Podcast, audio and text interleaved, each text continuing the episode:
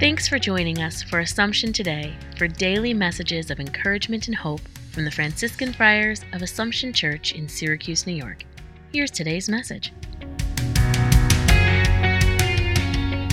A thought for October the 13th. The scripture readings today portray the conflict between good and evil that exists in the world.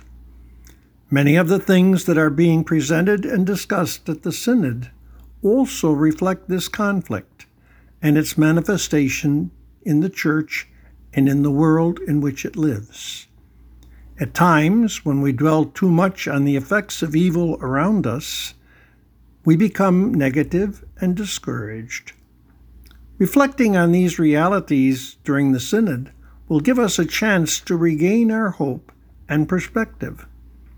We probably will see solutions to few things but we will certainly come to know and experience the hope and help of the Lord in dealing with them.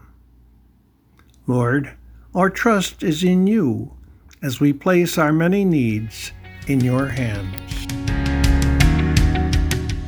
Thanks for joining us today. Connect with us online at AssumptionSYR.org.